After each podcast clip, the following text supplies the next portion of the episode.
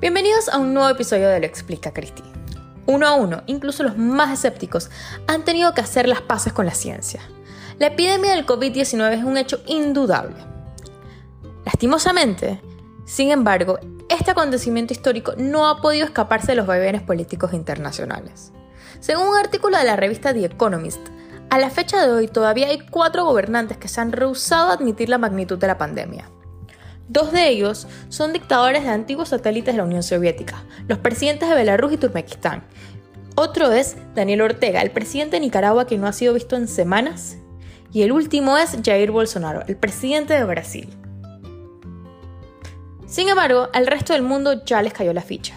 Y si bien ningún gobierno, y mucho menos ningún gobernante, se lleva una calificación perfecta, quienes peor nota sacan son los llamados gobiernos populistas, tanto de derecha como de izquierda.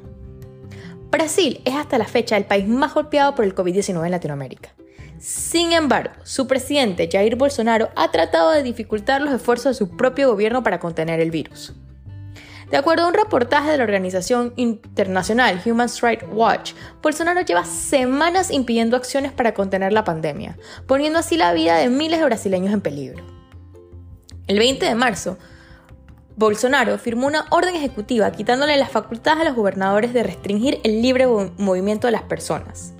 Esta orden fue revocada por la Corte Suprema de Justicia cuatro días después.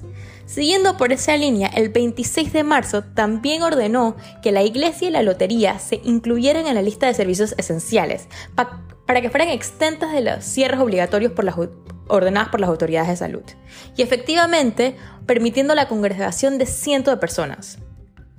Esto también fue revocado por una corte federal, quien además le prohibió a Bolsonaro que pusiera medidas para impedir el distanciamiento social. Y la lista sigue. Han sido los gobernadores quienes han tenido que salir a dar la cara por sus estados. Bolsonaro odia a los medios y los medios lo odian a él. Y esto ha jugado un rol bastante importante en cómo él ha decidido encarar esta pandemia. Es decir, todo lo que dicen los medios está mal para Bolsonaro. Y entre más importancia los medios le iban dando a la creciente pandemia y más iban exigiendo una respuesta del gobierno federal, Bolsonaro se empeñaba en minimizar la crisis. Algo no muy distinto pasó en Estados Unidos con el presidente Donald Trump. Y si bien, a diferencia de Bolsonaro, a Trump eventualmente le cayó la realidad encima, por así decirlo, su reacción fue muy lenta y pobre para la magnitud del problema. Y al inicio también trató de echar la culpa a los medios de comunicación y los gobernadores también han sido los que han dado la cara en Estados Unidos. Trump pasó por distintas etapas. Primero por negar el problema por completo. Argumentar que el virus no era más letal que la gripe común. Incluso llegó a decir que los medios ajenos a él y sus rivales demócratas pensaban en potenciar la magnitud de esta epidemia para lastimarlo políticamente. El impeachment parte 2 dijeron en Fox News. Hoy, Estados Unidos es el país con más muertes por el coronavirus, dejando atrás Italia. Después trató de minimizarlo, rehusándose a pasar leyes de distanciamiento social, a decir incluso públicamente que en Estados Unidos todos quienes necesitaran una prueba se las podían hacer, cosa que hasta, la fecha no es cierta, dándole más importancia a la economía que a la salud pública y empujando para la masificación de medicinas no probadas. Hoy, Trump ni siquiera ha podido desarrollar una estrategia a nivel federal para la compra de insumos médicos. Como explicó Andrew Cuomo, el gobernador de Nueva York, el estado más golpeado por la pandemia de Estados Unidos, los estados estamos compitiendo en precios los unos con los otros para poder acceder a insumos médicos y ahora además tenemos que competir el gobierno federal. Más fácil hubiese sido hacer una estrategia en conjunto. Del otro lado del espectro ideológico tenemos a Manuel López Obrador o AMLO, el presidente de México, este sábado, AMLO dejó a toda la comunidad internacional y a su propio país en un estado completo de shock, cuando ignoró los llamados de su propio ministro de Salud que le pedía a los ciudadanos que se quedaran en casa. AMLO salió y sacó un video abrazando a la mamá del Chapo Guzmán. Y esta no es la primera vez. Cuando el mundo se estaba poniendo en cuarentena y ya se reportaban los primeros casos en México, AMLO salió en un video invitando a los mexicanos que salieran a las calles a comer a restaurantes. Esto era bueno para la economía, decía.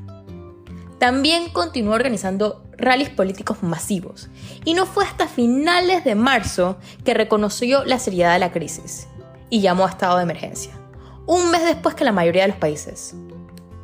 Pero ¿qué es lo que hace que los gobiernos populistas reaccionen tan mal frente a una crisis tan importante? Bueno, Es válido decir que hay una preocupación real por la economía de sus respectivos países. Todas las medidas de distanciamiento social traerán una consecuencia económica que todavía no podemos ni empezar a cuantificar. Pero el tema de los populistas es que ellos no se manejan con hechos, sino con los sentimientos de las personas. Es decir, ellos tratan de agitar los sentimientos de las personas. Mucho antes de la pandemia, estos tres gobernantes tenían en común que han tratado de socavar los expertos públicos en sus administraciones.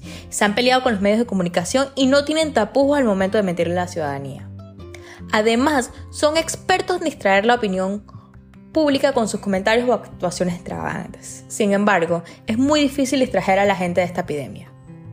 Y esto se tiene además que tratar como expertos, responsabilidad y hechos puros y duros, cosas que este tipo de, de líderes no se lleva bien. Lo interesante será en el futuro ver si sus malas actuaciones le pasarán las facturas políticas. Esto todavía estará por verse.